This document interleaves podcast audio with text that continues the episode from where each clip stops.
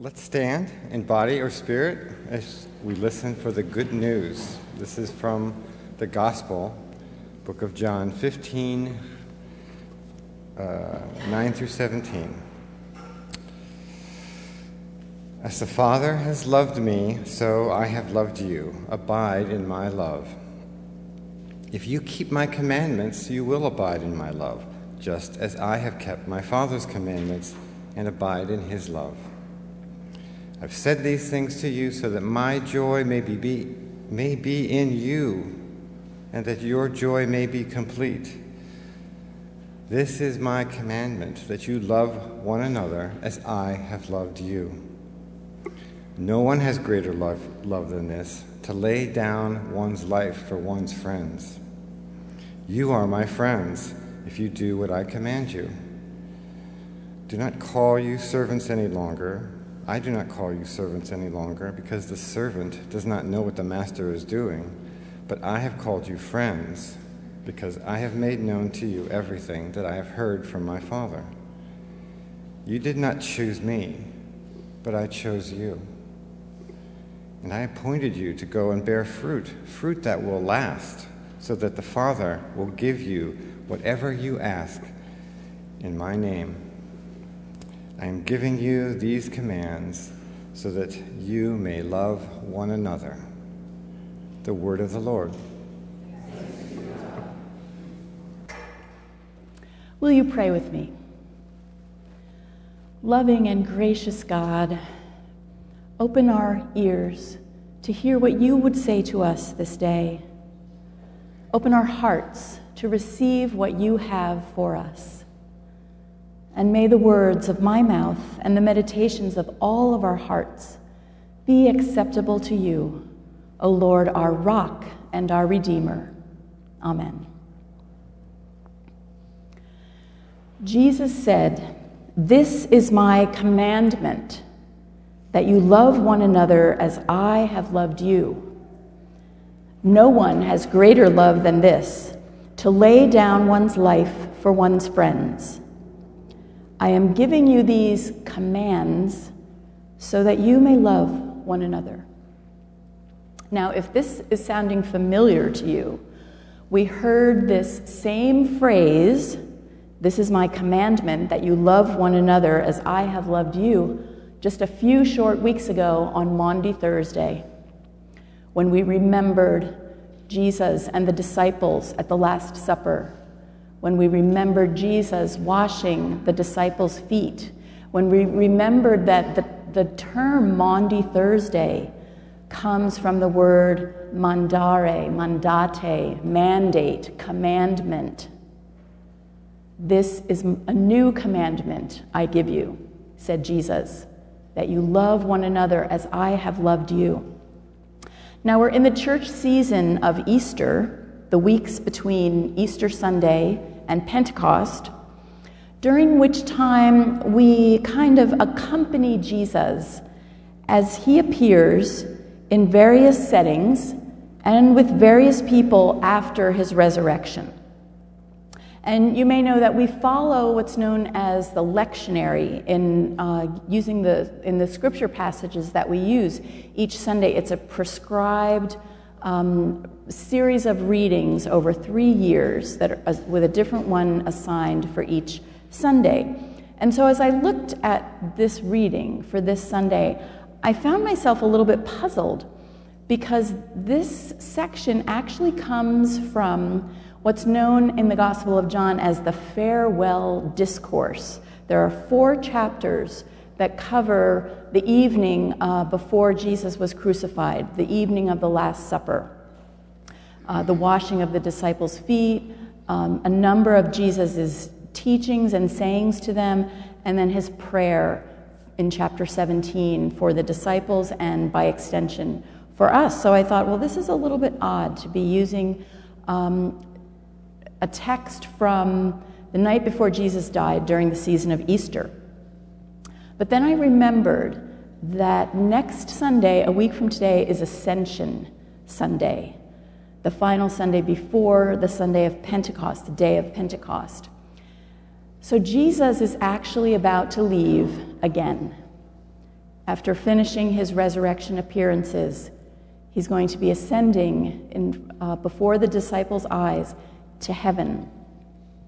So I actually like to think of these uh, verses as one final reminder from Jesus of what he really cares about and what's really important to him and by extension to us as his followers. The word love appears nine times in these brief eight verses, and even more than that if you count bear fruit, which some understand as meaning do acts of love, and if you count friend, which means those who are loved. But the word love can mean many things. Jesus can't just say, love one another and leave it at that. He needs to flesh out what he means. So he adds five words that make it perfectly clear As I have loved you. What does it mean to love as Jesus loved? I asked some in our congregation this week, some groups that I was meeting with during the week, what it meant to them. And here, were some, here are some of their responses. To love like Jesus loves means loving everybody undeniably. Jesus didn't exclude anyone. Loving like Jesus means especially loving the children. We think of that passage where the disciples are trying to prevent people, probably mothers, from bringing their children to Jesus. And Jesus says, No way, guys. I want the children to come to me. I want to bless them. I want to hold them. Loving like Jesus means loving those who are unloving and unlovable. We think of Zacchaeus, the tax collector, whom nobody would even let through the crowd so he could see Jesus. He was hated. He was a tax collector. And Jesus said, Zacchaeus, I am coming to your house today. And it changed Zacchaeus' life forever. He loved prostitutes. He loved the outcast, the marginalized, the unclean, sinners. To love like Jesus means to love those who don't love you back. It means to love the people nobody else likes, let alone loves. It means to love your enemies. It means to love your neighbor as yourself. And it means love is not a choice, it's a command. Jesus demonstrates there are many ways to love healing, teaching, touching, praying, feeding, and including, just to name a few. But today I want to focus on one particular form of love. It's simple, but it is profound, and it is not easy. It is listening. In the Gospels, Jesus speaks about listening more than 50 times. In writing about Jesus' encounter with the Samaritan woman at the well, so she was a Samaritan, she was despised, she was a woman, she was despised, she was of ill repute, she was despised. She couldn't come to the well early in the morning with the others. In encountering her, the author and follower of Jesus, Anne Lamott, puts it so beautifully. Jesus offered himself as a loving listener. I love that phrase, a loving listener. I love that phrase. How many here are familiar with StoryCorps? Ever heard of StoryCorps? Okay, a couple of you. Anyone ever participated in a StoryCorps interview? No. Let me tell you a little bit about StoryCorps. StoryCorps was founded in 2003 and is a nationwide oral history project. There's a permanent booth in Grand Central Terminal in New York City, and I believe also in Atlanta. And they also have traveling booths. So people can sign up for a 40 minute session in pairs. And you um, are invited to into this, this quiet booth with low lighting and microphones. And you're given 40 minutes to interview someone to, um, to honor someone by asking them about their life story and listening to them as they share it over 100,000 well over 100,000 people have participated in this project. And at the end of the 40 minute session, they get a CD to take home with them, and a second CD is archived in the Library of Congress. So, years and years and years from now, families can um, hear the voices of their ancestors that maybe they never knew. They can hear stories of their family that maybe they never knew. StoryCorps has gathered these, these interviews, some of these interviews, into printed volumes. And the very first one that they published, the title just resonated so deeply with me. The title is Listening is an Act of Love. I heard that and I said, Yes, yes, they get it. Dave Isay, the founder of StoryCorps, founder and president, has some really profound things to say about listening. Listening to someone tells them that they matter. Listening to someone is a way of saying you love them.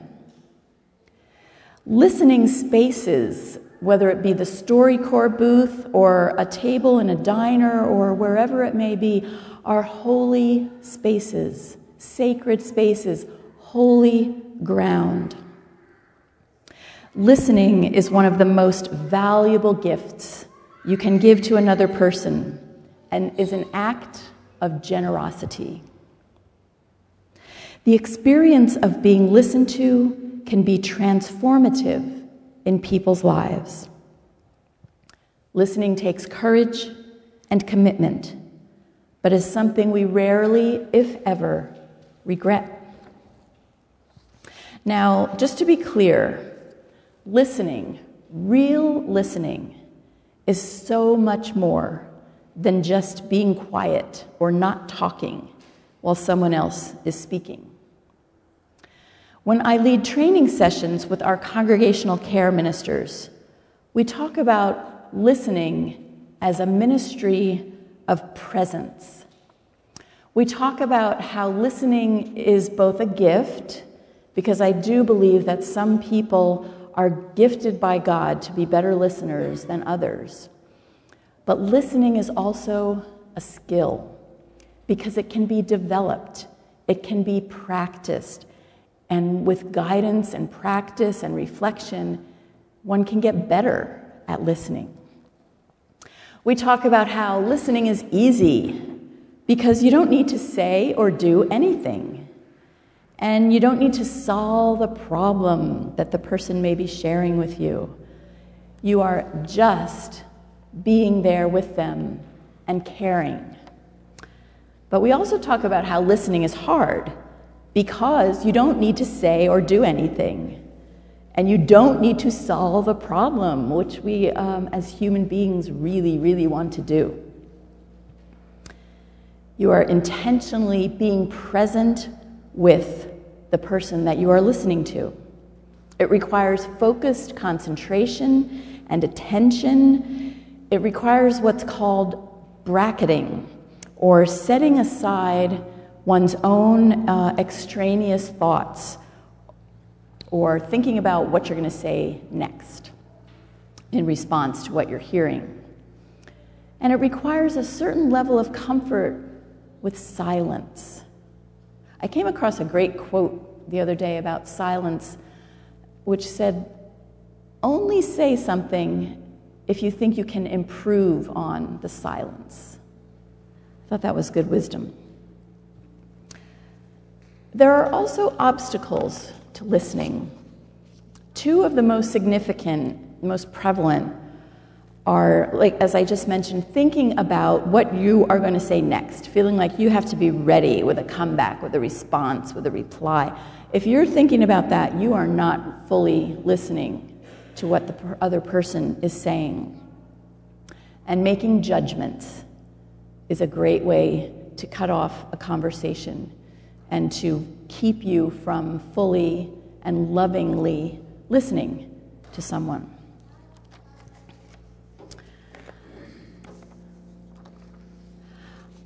In this passage, Jesus talks about laying down one's life for one's friends. and we talked a few weeks ago about, uh, Jeff gave the example of the village that isolated, um, isolated themselves so that they wouldn't spread the plague uh, to others. So that's a, there's, there's the literal laying down of one's life. But I also believe that listening can also be a way of laying down one's life. There, actually, I think there are many ways we can lay down our lives. And listening, because as I said, it does require setting aside your own thoughts, or maybe something that you would rather be doing in that moment. So you're, you're putting yourself second, you're putting yourself um, after the person that you're listening to. So I do think of it as uh, a form of laying down one's life, and I like to think that Jesus was including things like that when he said, Greater love has no one than this, to, for a friend to lay down one's life for a friend. Neuroscience also teaches us something profound about listening. When a person is sharing something difficult with someone that they know is really listening to them, really cares, really uh, empathizes with them. Their brain chemistry, their brain circuitry changes. Our bodies were made to respond. And, and I, I shared this with someone in our congregation, and she put it so beautifully when I was saying that our bodies are made to respond. And she said, to love I said, Yes, that's right. Our, God made our bodies in such a way that they respond to love through listening. This week, Family Promise was here. And yes, it's important that we provided a place to sleep, a place of welcome, food to eat. But equally important were the relationships, the friendships, the listening, to their stories as part of our Family Promise ministry. I went to Haddonfield United Methodist Church this week when the Taizé brothers, uh, Emil and John, were there speaking and leading a Taizé prayer service. And they had a wonderful quote from the recent uh, former Archbishop of Canterbury, Rowan Williams, I believe is his name. A, a question was asked about young people. What do young people need? And his response was Sometimes we say that a person needs a good talking to, but what they really need is a good listening to. And I was reminded how um, the community of Taizé, which started as, with one person, in 1940 and has grown to tens of thousands of young people coming there each summer, has uh, prioritized listening in their ministry. So, who in your life do you need to offer yourself to as a loving listener? Your spouse? Your children? Your grandchildren? another family member, a child, youth, or adult in our congregation, a visitor or new person in our congregation, a friend, a neighbor, a coworker. Who's coming to mind in this very moment as you hear me say that? Consider that perhaps a nudge from the Holy Spirit Or perhaps the Holy Spirit will open a door and make a way for you to offer yourself as a loving listener to a stranger, someone on the train, in the grocery store, or perhaps someone with no one else to listen to them, an inmate, or someone from another land who has lost everything and is starting a new life here. The possibilities of loving through listening range far and wide. Jesus said, This is my commandment, that you love one another as I have loved you. No one has greater love than this to lay down one's life for one's friends. I am giving you these commands so that you may love one another. Amen.